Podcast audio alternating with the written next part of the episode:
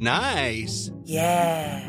What you're hearing are the sounds of people everywhere putting on Bombas socks, underwear, and t-shirts made from absurdly soft materials that feel like plush clouds. Yeah, that plush. And the best part? For every item you purchase, Bombas donates another to someone facing homelessness. Bombas. Big comfort for everyone. Go to bombas.com slash ACAST and use code ACAST for 20% off your first purchase. That's bombas.com slash ACAST. Code ACAST. Hey, this is Jose Ignacio Alfaro, producer of Are We Still Talking About This? Jessica and Adam are on separate sabbaticals. Jessica is completing her annual winter residency as Grand Duke Henry's ornithological consultant at Luxembourg Palace. And Adam, well, according to the last geotags recorded by his spurious social media accounts, is covered in brackish filth near a Peruvian enclave adjacent to the Amazon River basin. On New Year's Eve, however, I received the following missive Dearest Jose, as a gift for those who have fully embraced Pope Gregory XII and his preposterous non lunar calendar, please present our conversation with Jonathan Ames to consecrate the fabrication of a new year. Also, in honor of Mr. Ames's sapient explication of the confluence of psychoanalytics and Buddhism, we would like, in an exercise of ornamental ego obliteration, to be completely removed from this interview. Only Ames's wisdom and healing voice shall remain. The film based on Ames's most recent book, You Were Never Really Here, stars Joaquin Phoenix and is now available on Amazon.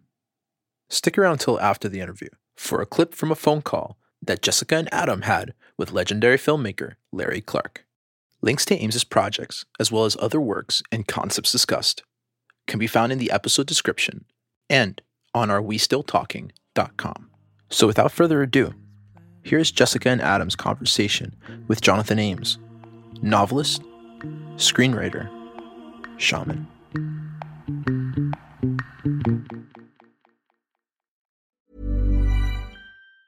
Normally, being a little extra can be a bit much, but when it comes to healthcare, it pays to be extra.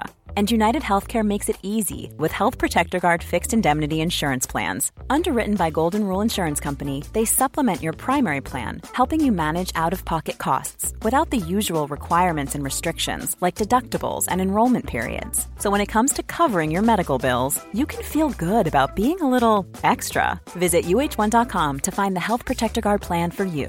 Ready to pop the question? The jewelers at BlueNile.com have got sparkle down to a science with beautiful lab grown diamonds worthy of your most brilliant moments. Their lab grown diamonds are independently graded and guaranteed identical to natural diamonds, and they're ready to ship to your door. Go to BlueNile.com and use promo code LISTEN to get $50 off your purchase of $500 or more. That's code LISTEN at BlueNile.com for $50 off. BlueNile.com code LISTEN.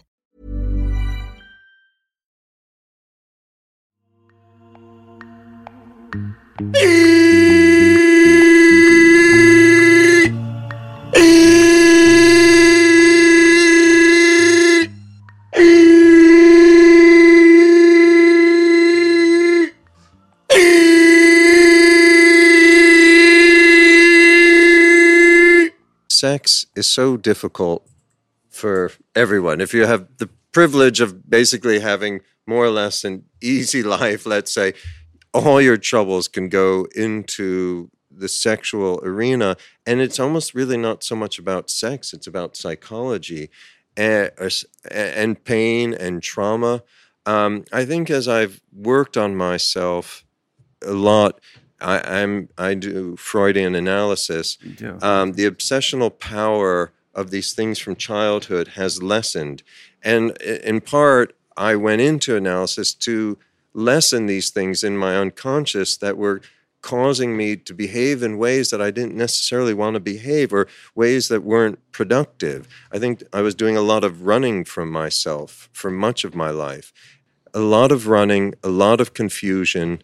Later in life now I'm really have worked on these things so I'm not not a slave to them so that I might have a chance for connection with another. Now the main thing you have to work towards is connection with self if you can have a connection with self, know yourself, have compassion for yourself, acknowledge these strange things, maybe not be frightened by them, then maybe you can then love and have compassion for another. like my dog who's sitting so beautifully Yes. on on Jessica's lap right now. He's got the most amazing profile. And sometimes when he turns his head and looks at me over his shoulder, he's like uh, I think it's a painting by Vermeer of a young woman looking over her shoulder, even though he's uh, a boy. Yeah, you guys were talking about your early erotic experiences. I had a very strange one pornographically, which is that one of the first things I came across, and I had a late puberty, which caused all sorts of mental trauma. I was uh, almost 16, but I was about 15 and a half. I found in my parents' book collection a book called Psychopathia Sexualis, uh, which was written in the 19th century by a man named Richard von Kraft Ebing. And he was actually Freud's superior.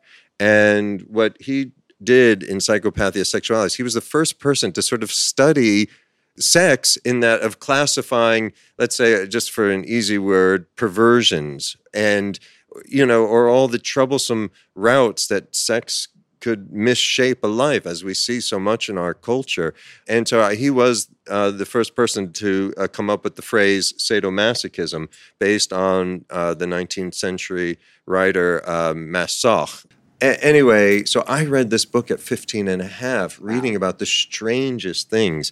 And one of the first things that I was drawn to, maybe because I was on some cusp of this late puberty, was gender transformation. And in this book was this incredible letter that a man had written, a doctor had written to Kraft Ebing. And the letter began like this Imagine my surprise when I woke up one morning and found myself to be transformed into a woman. Now, I feel that Kafka read this you know, because the translation of the Kraft Ebing, which was written in German, the translations of Kafka's The Metamorphosis, which were written in German, were so similar.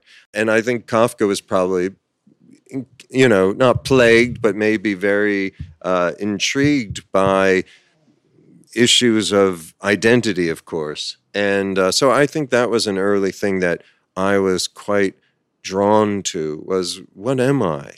Who am I? You know, and we are a mix of male and female, and you know, and to maybe to embrace all of that, and I, I don't know. I'm speaking in generalities, and I'm imagining someone out in this podcast audience listening and not quite what's he saying exactly, and, but anyway, that was an early obsession of mine was gender, but also I think uh, wondering who am I, and I'm getting a little closer to that later in life, but I mean, we, we, never fully figure anything out, which is sort of what keeps us going, maybe. I think I'm obsessed with letting go of my pain. And one thing I like to do, and I've been telling people, is, and I've been trying to meditate more, but that's a way to just sort of be calmer in your mind so that on the course of a day, like if you practice meditation, then almost like sports or something, in the day, maybe you could be more calm as things happen, not be as reactive.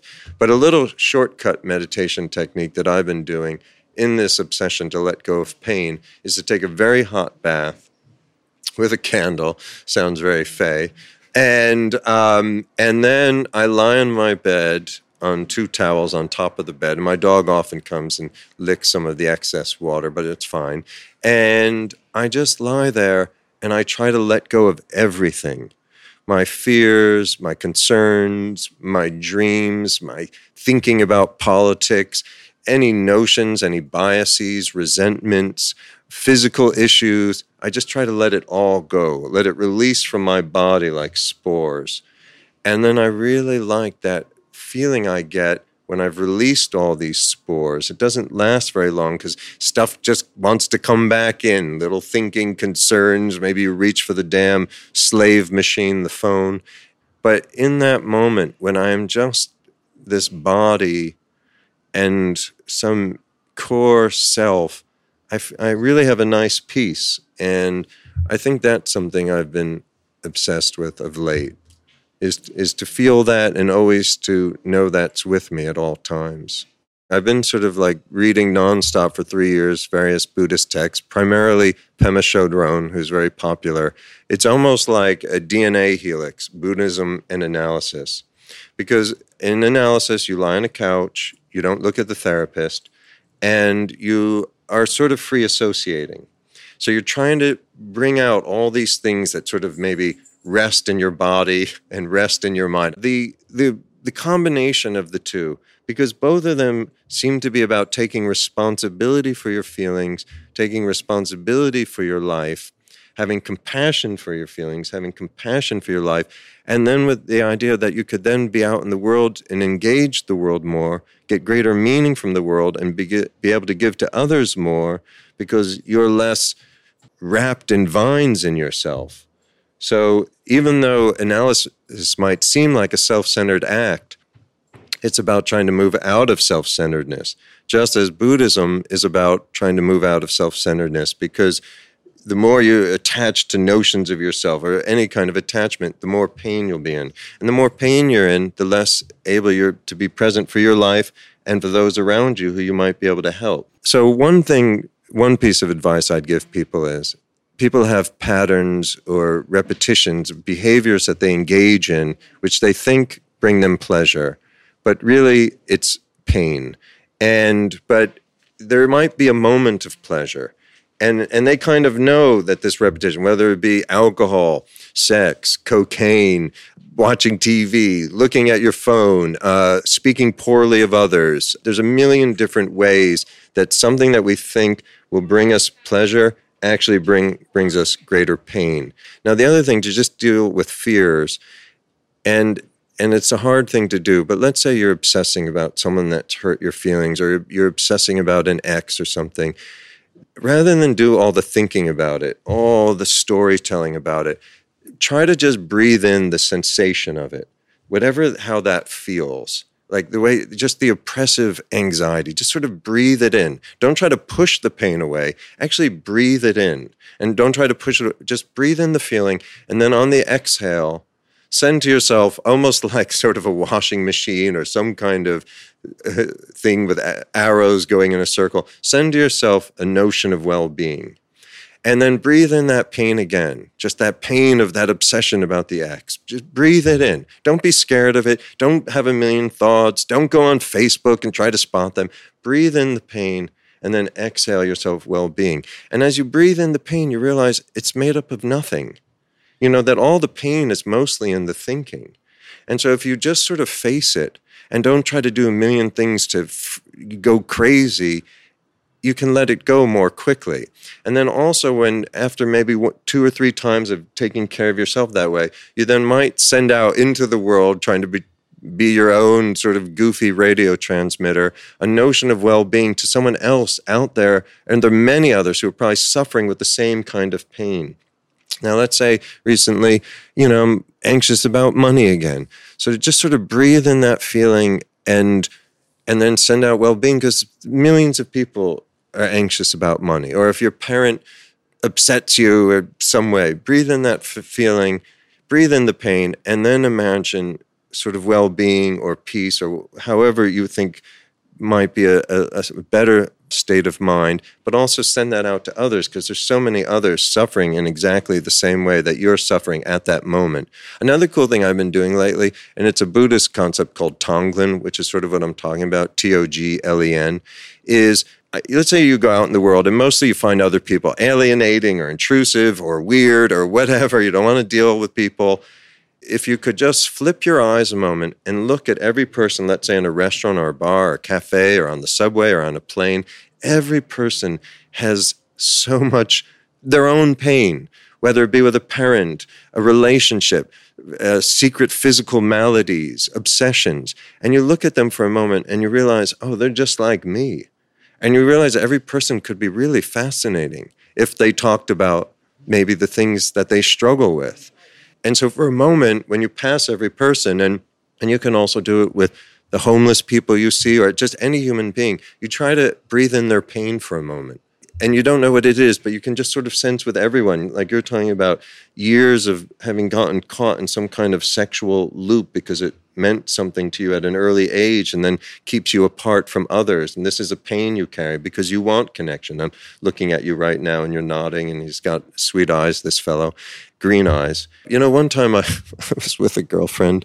I don't know, for a year or two. And I think I was so obsessed with myself and didn't even know it. She said to me, What color are my eyes? And I didn't know. This was years ago, so grandfather clause, you know what I mean in terms of my humanity. um, but I loved her in other ways. But maybe I didn't look at her eyes because I was scared to. So, anyway, that's the thing. Uh, it's interesting to sort of exchange yourself for others. And, and then also, there's a, a Buddhist slogan be grateful for everyone. Like, I'm about to go to a wedding and I'll probably be scared socially. But then maybe if I could remember, which I probably won't, be interested in every person you meet. They're all so fascinating. And what might you learn from them? So these are some of my thoughts, some of my some bit of my advice and suggestions. I sound like I know something, whereas yesterday after a nap I was plunged into despair and fear and and you think, oh my God, I'm gonna be in pain my whole life. And then you know, a few hours later it lifts. We have to remember that everything changes all the time. Our moods are like these clouds, they'll just keep moving. I, I once wrote in one of my essays, I was doing something bad in this idea that I mentioned of thinking that something is pleasure, but really it's pain. It's almost like a some kind of little trick by some sort of devil. Hey, this is pleasure, but actually it's pain, you know? And so I was in some woods in Florence, Italy in the 90s, in, in some park. And I was watching prostitutes solicit men, and I was standing behind a tree late at night, seeking, confused. I was wanting to jump in the Arno, and I was drinking a beer that I had bought, and I had it in my, uh, carrying beers in my pocket or something. I felt some peace though, because I was always worried about getting in trouble. And I'm like, I'm in trouble. So now, you know what I mean? It must be how Trump feels all the time. But at the same time, and nothing happened that night. And actually, I think some prostitute came and spoke to me, and it was sort of a, a sweet verbal exchange of sorts. That was the thing in my walking into dark areas when I was younger. I often countered, maybe I think I don't necessarily believe in angels, but I was sort of protected, and it was very much like that Tennessee Williams line. I I've relied on the kindness of strangers, and because sometimes I'd be really destroyed, I would destroy myself. I was addicted to self destruction, and strangers often helped me. I was once found under a car on Eldridge Street, probably in like 1993 and I, the bartender he knew me, but he saw my feet sticking out from underneath this car like the Wicked Witch or something.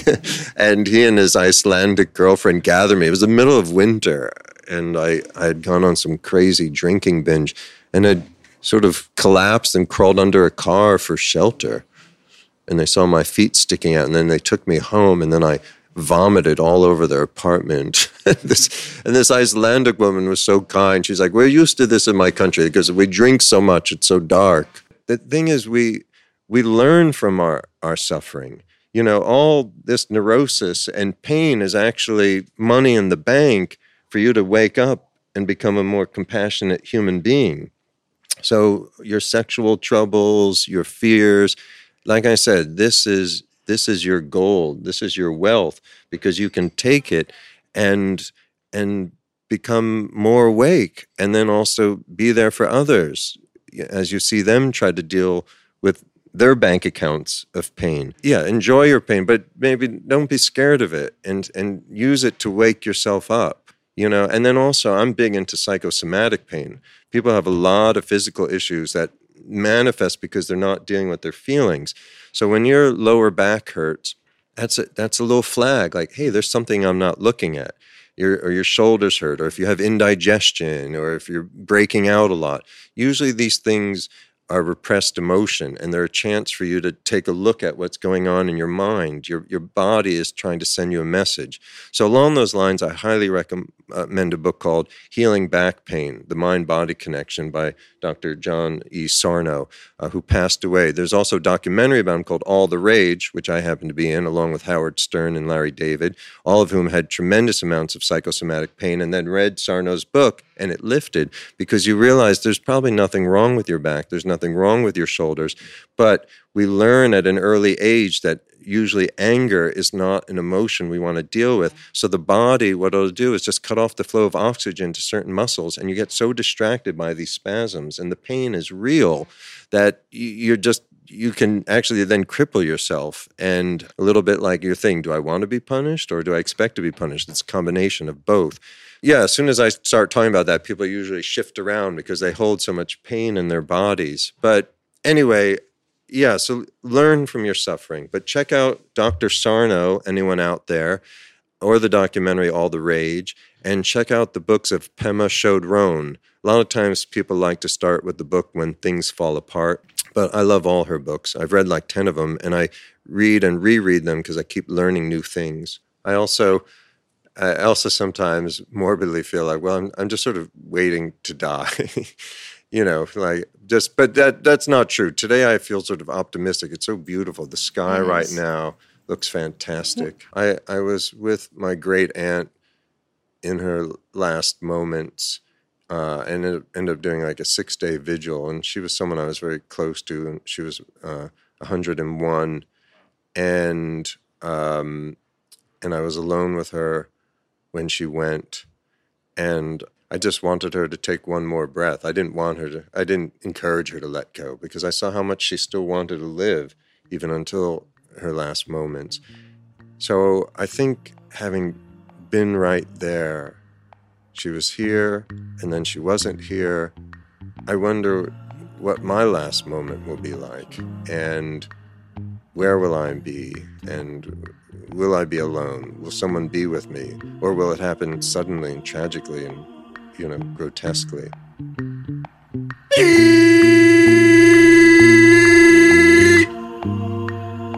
And now, the director behind Kids, Larry Clark. Because all he's thinking about is pussy, you know. I mean, that's all he thinks about. He's, he's not doing drugs. He's not getting fucked up. He, he, he's just thinking about pussy. And I think guys that that get a lot of girls and are thinking about it all the time uh, don't have to be like the, the handsome uh, Hollywood type at all.